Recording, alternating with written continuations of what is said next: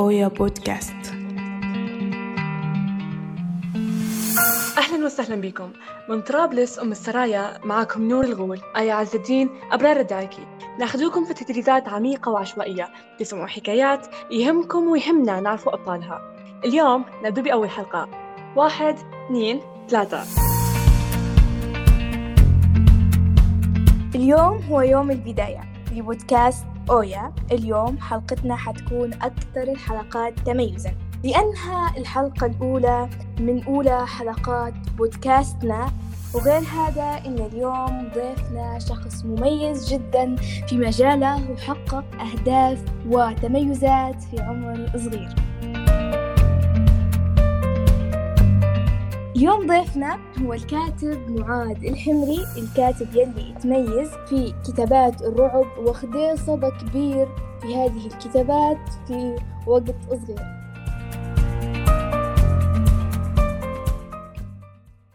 أهلا معاذ نتمنى إنك اليوم تكون بخير.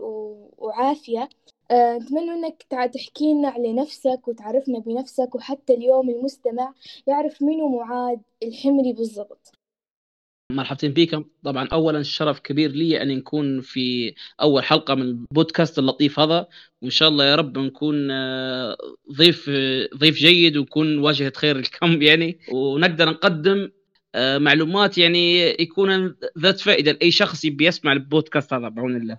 طبعا أنا معاذ الحمري آه، مهندس برمجيات خريج كلية كلية تقنية معلومات قسم هندسة برمجية وطالب في الفصل الثالث آه، كلية آه، كلية الأداب قسم اللغة العربية.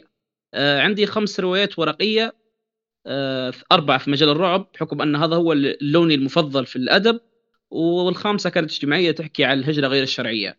وحاليا العمل اللي نشتغل عليه أو روايتي السادسة هي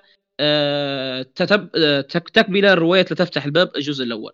فهذا التعريف باختصار علي وعمري 25 عام من مدينة بنغازي.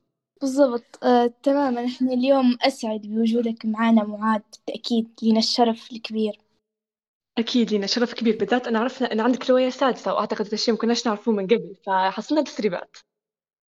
إذا آه زي ما تكلمنا أستاذ معاذ إنك أنت متخصص في اللغة العربية إذا يتوجب علينا إحنا إن نتكلموا على هذا الموضوع بشكل أدق وأعم. ونوجه لك سؤال وجيه جدا. لما نشوفه في التاريخ نلقوا أنه هو يمجد في هلب اللغات ويذكر أنها كانت عظيمة جدا. ولكن في النهاية هذه اللغات اختفت واندثرت. زي ما يقولوا مثلا لغلبة الزمان عليها وحتى لهلبة عوامل أخرى أغلب هذه العوامل نلقاها تتجلى لنا اليوم في اللغة العربية. اللي خلينا نقوله إنها أصبحت متدهورة زي مثلا دخول لغات أقوى وإن حتى مثلا أبسط دليل على ذلك أن الشاب العربي اليوم آه، بدي عاجز إنه يعبر عن نفسه باللغة متاعه وبدي حتى يفضل يستعمل لغات أو مصطلحات أجنبية بشكل تعبر عليه بشكل أوضح فمن وجهة نظرك كدارس للغة العربية هل مستقبل لغتنا فعلا مهدد للخطر أم أنها تستطيع الصمود؟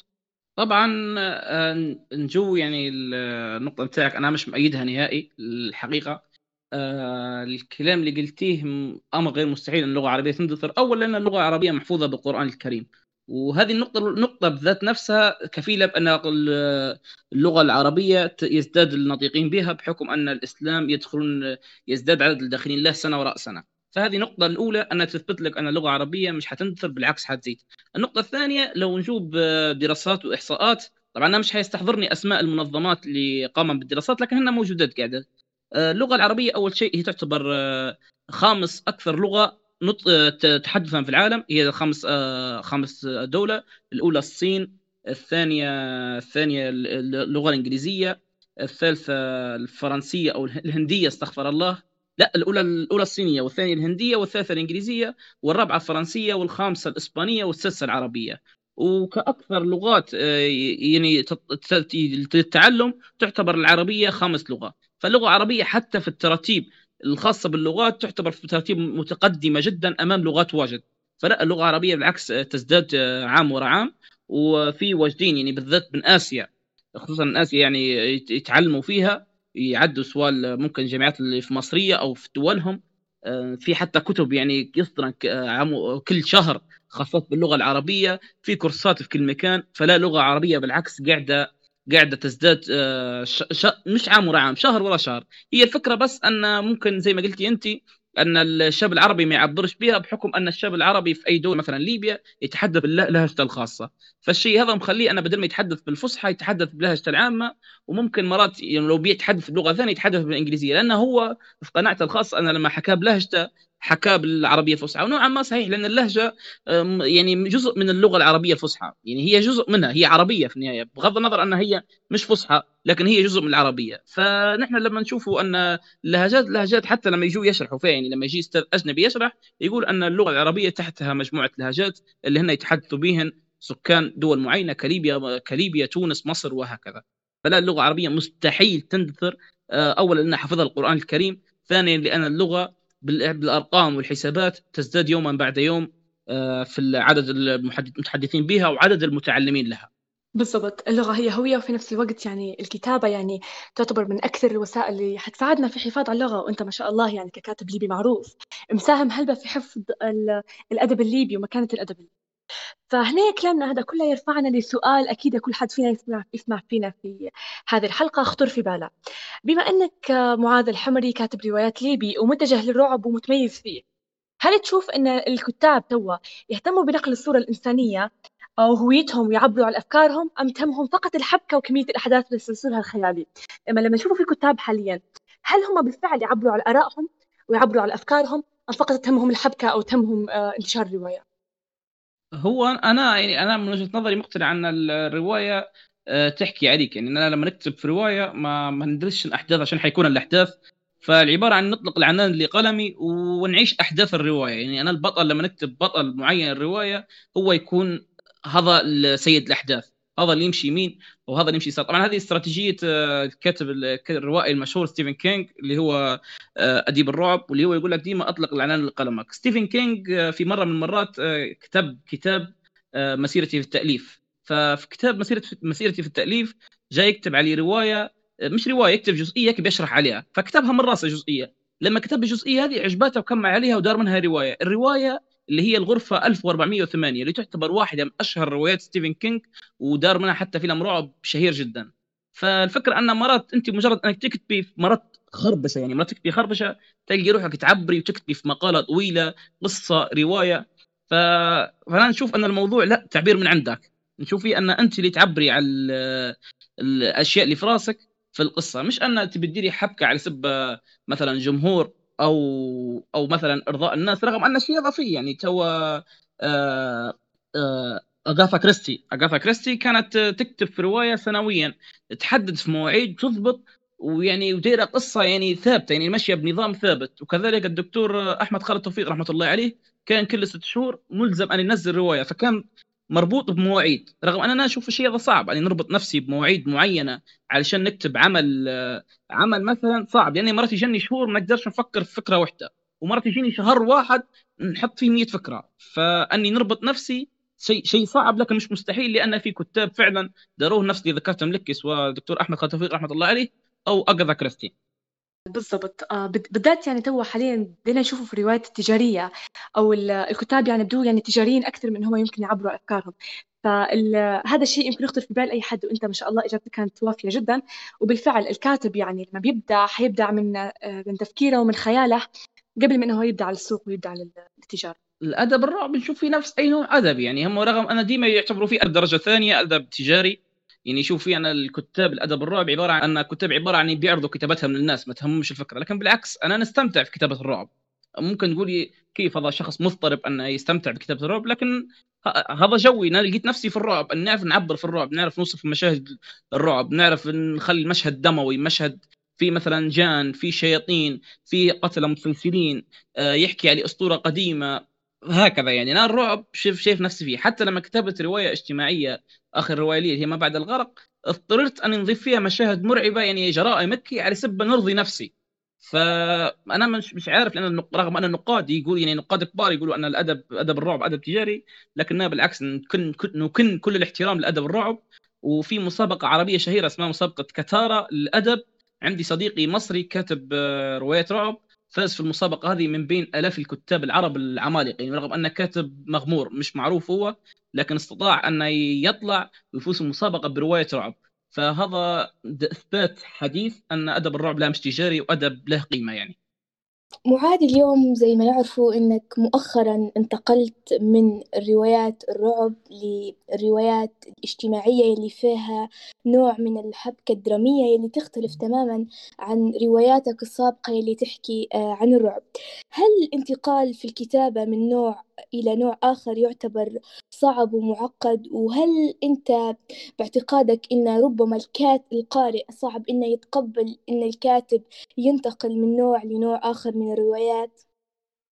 آه لا لا. اللي يقول لك الكاتب الكاتب المحترف يقدر يكتب في أي لون. أنا ممكن أنا مش نوع الكاتب هذا اللي يقدر يكتب في أي لون لأني وجدت صعوبة لما كتبت عمل درامي. أنا بالعكس إنسان نحب نكتب في, في, في لون واحد اللي هو اللي هو أدب الرعب. حتى لما كتبت قصة درامية كتبتها بحكم أن القصة هذه صارت مع صديقي وقريب ورفيقي يعني فكتبتها علشان هو واضطررت أن نضيف فيها مشاهد مرعبة إرضاء للنفس كما ذكرت في وقت سابق. فأنا أشوف الانتقال من لون للون صعب يعني اني نكتب رواية اجتماعية أو نكتب مثلا رواية على رومانسية مثلا صعب نشوف فيها. بالضبط تماما. آه اليوم شفنا معاد إنه قدر ينشر بروايته مثل ما بعد الغرق النوع من ال... يعني نقدر نقولوا إنه حكاية على المجتمع الليبي ويمكن قدر يوصل بهذه الرواية و... اللي عالميا. فاليوم نلاحظوا غير إنه غير إنه معاد انشر هذه الرواية ما بعد الغرق اللي تحكي على مجتمعنا اليوم نلاحظوا إنه ما فيش انتشار واسع للأدب الليبي. خاصة زي ما نعرفوا إن الأدب يعتبر أهم عامل لنشر الثقافة الليبية برأيك شنو السبب في هذا؟ شنو السبب اللي خلي ما يكونش في انتشار واسع؟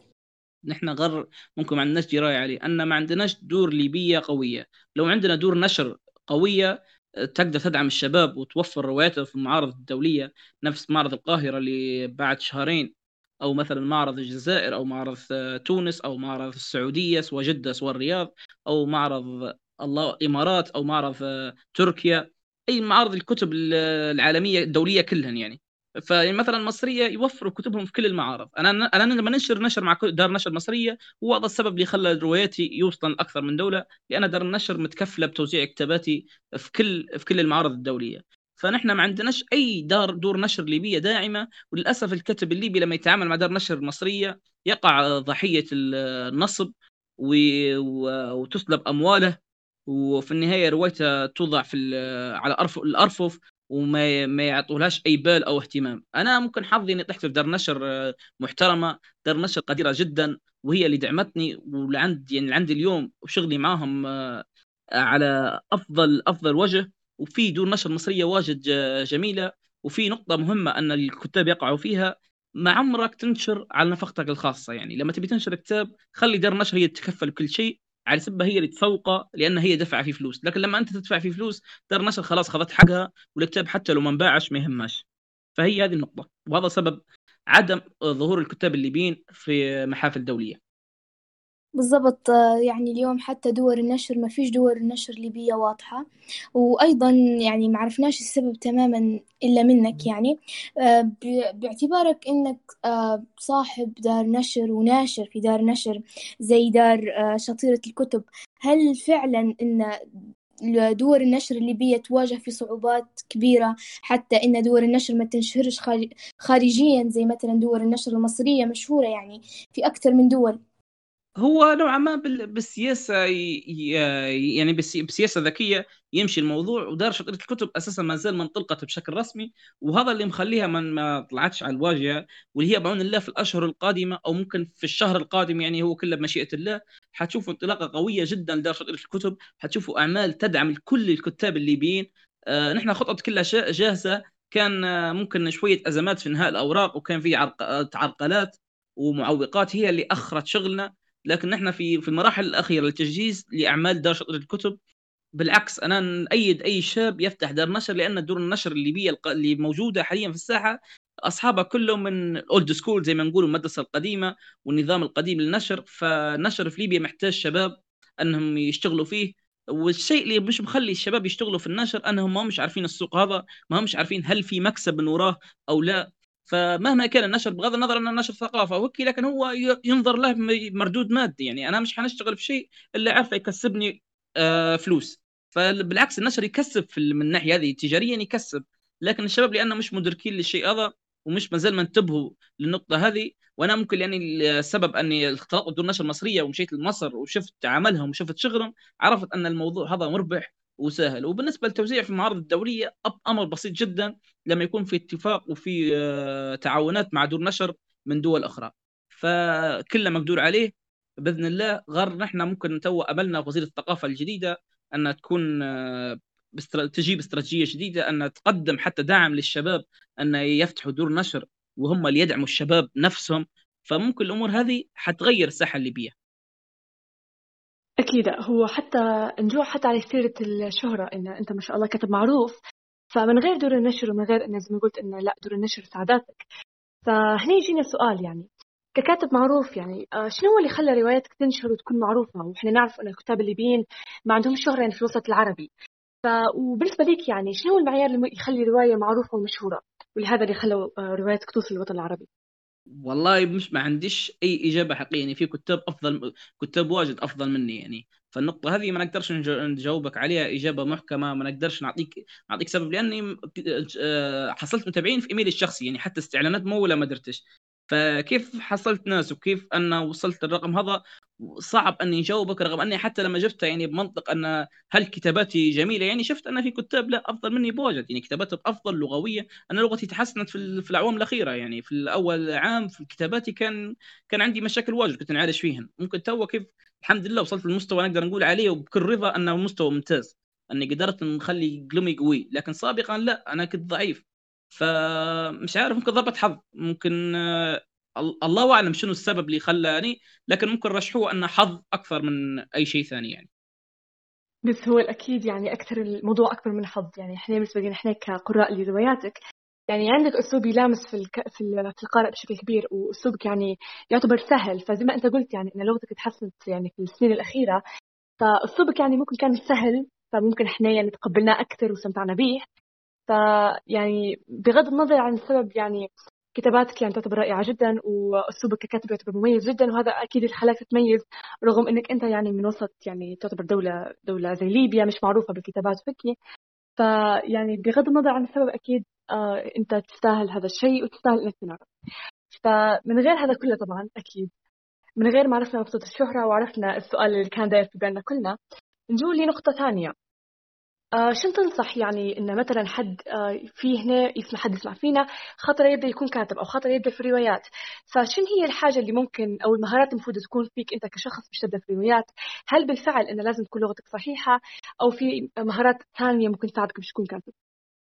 هو ننصحه انه ما يديرش نفس ما درت أنا. يعني أنا بديت طول كنت أتلقف نقد قاسي واجد. ممكن أنا تحملت النقد في بداية مسيرتي لكن في ممكن كاتب مش حيتحمل النقد فعبارة عن أنه يحاول أنه يقسم العمل بتاعه يقسمه لغويا أنه يقوي لغته عنده سرد ووصف وحوار يقويهن أنه يشتغل على الجوانب يشتغل على الجوانب هذين. عنده كتب واجد وعنده محاضرات على اليوتيوب يعني قعدات كورسات واجد سواء اللغة سواء الكتابه بصفة عامة.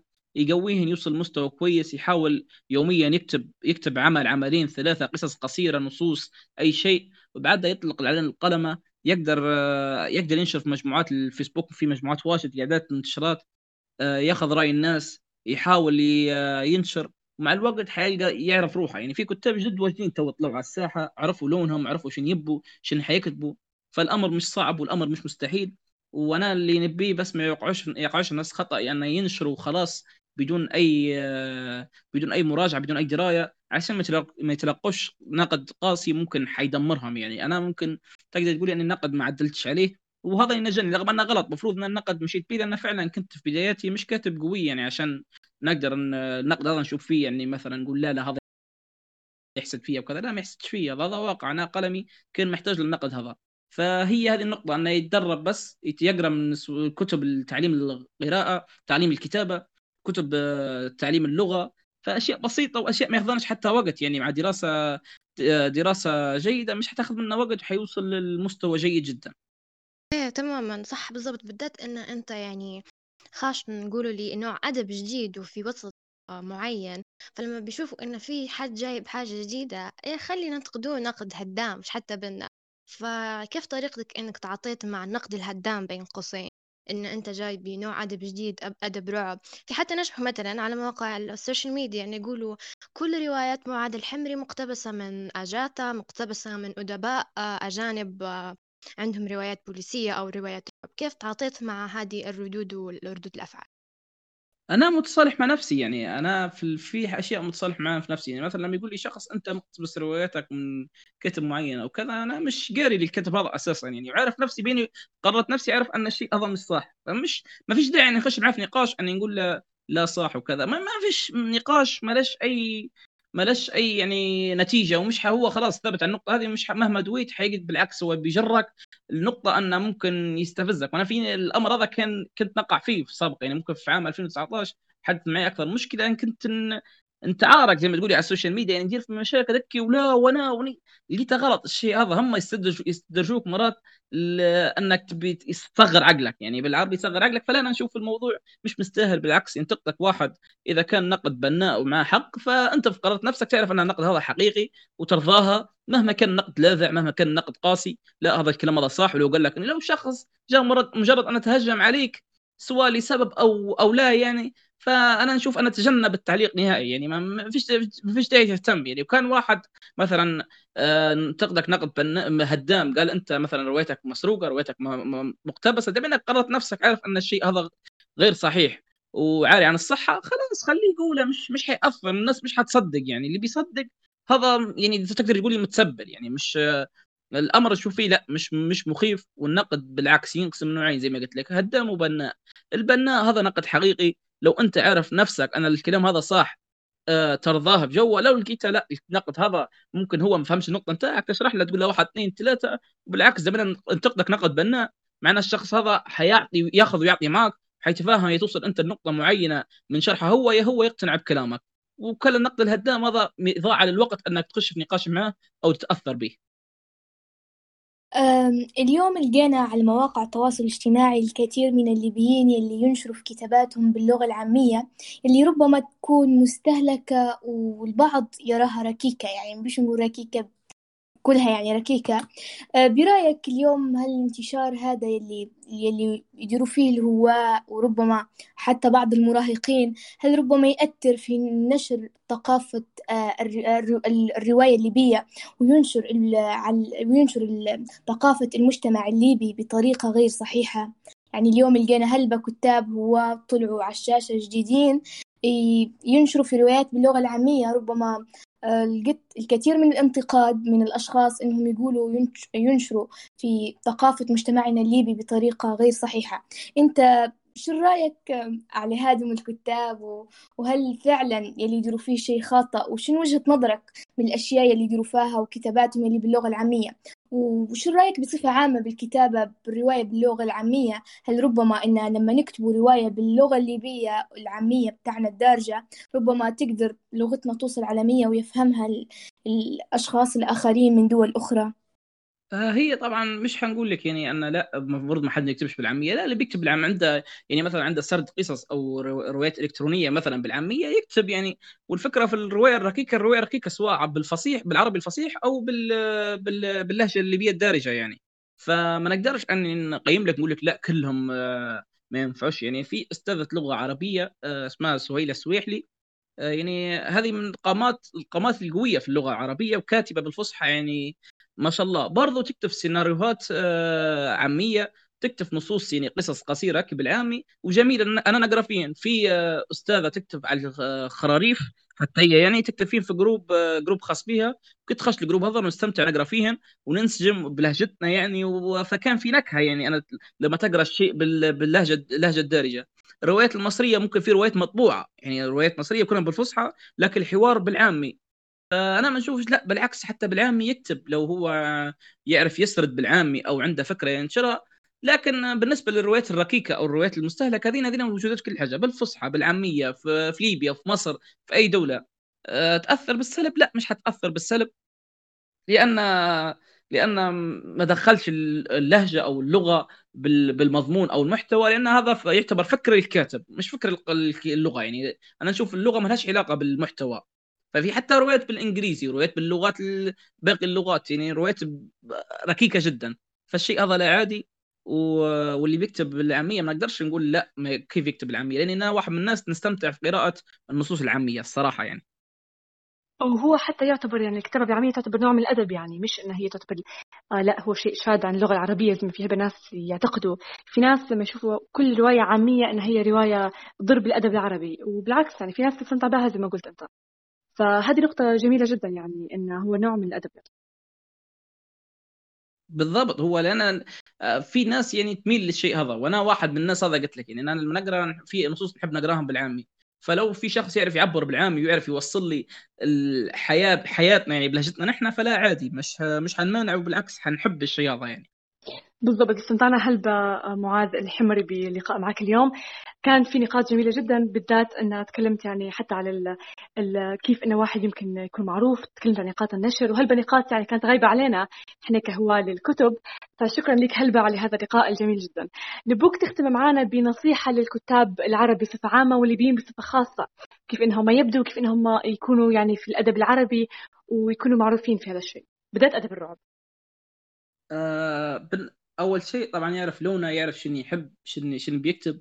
زي ما قلت من بدري أنا لازم لغتها تكون جيدة وهذا اللي نرشح, نرشح دوما أن يقروا الكتب المفيدة نفس كتاب الكافي في في اللغة في الكافي في الكتابه والإملاء.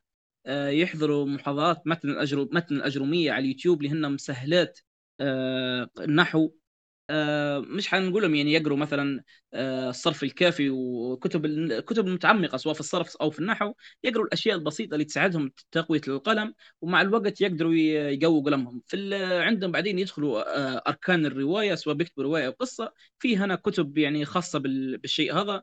مثلا لو نقول القصة في فن القصة القصيرة. هذا كتاب كاتبة مصري لا استحضر اسمه الصراحة لكن الكتاب قيم جدا بالنسبة لكتاب القصة القصيرة للروايات في كتب وجدات نفس الدكتور أحمد خالد توفيق اللغز ما وراء السطور آه، بثينة العيسى الحقيقة والكتابة آه، ستيفن كينج اللي ذكرته من بدري كتاب مسيرتي في التأليف آه، كتاب تأليف الرواية رسائل روائي شاب ففي عدد من الكتب يعطنك فكرة قبل ما تكتب بحيث تعرف شن شن تبي تكتب طبعا لازم تكون قاري روايات وأعمال بحيث ان تعرف طريقة الكتابة. يكون عندك أسلوب تاخذ أسلوب كتب معين بعدين تطور لعند ما يطلع لك أسلوب خاص بيك وهكذا. يعني تمشي على المنوال هذا لين تثبت تعرف قلمك ومش حتكون يعني اقتباس من الكتاب بالعكس حتكون قلمك الخاص اللي له وزنة وتعرف وين كيف توصل صوتك ومع اي دار نشر تتعامل وفي مسابقات وجدات وما هنش مسابقات وهمية بالعكس مسابقات حقيقية جدا جدا نفس مسابقة عصير كتب. نفس آه، مسابقة دار دون. هذين دور نشر كبيرة مش محتاجة أن تفوز كتاب من عندها يعني. بالعكس هي تطلع كتاب جدد تخليهم يطلعوا للساحة. فالأشياء هذه كلها تساعد الكتاب على سبب يوصلوا لمراحل كبيرة. وإن شاء الله كل شخص عنده حلم يحقق سواء كاتب سواء في أي مجال آخر يعني. فهذه هي طبعا كان نقاش ماتع جدا. وأنا اللي شرفت طبعا آه، بكوني معاكم اليوم. وإن شاء الله يا رب يكون المعلومات اللي قلتها آه، ذات فائدة. وبعون الله شوفوا برنامجكم من أكبر البرامج البودكاست في مش في ليبيا بس حتى في الوطن العربي.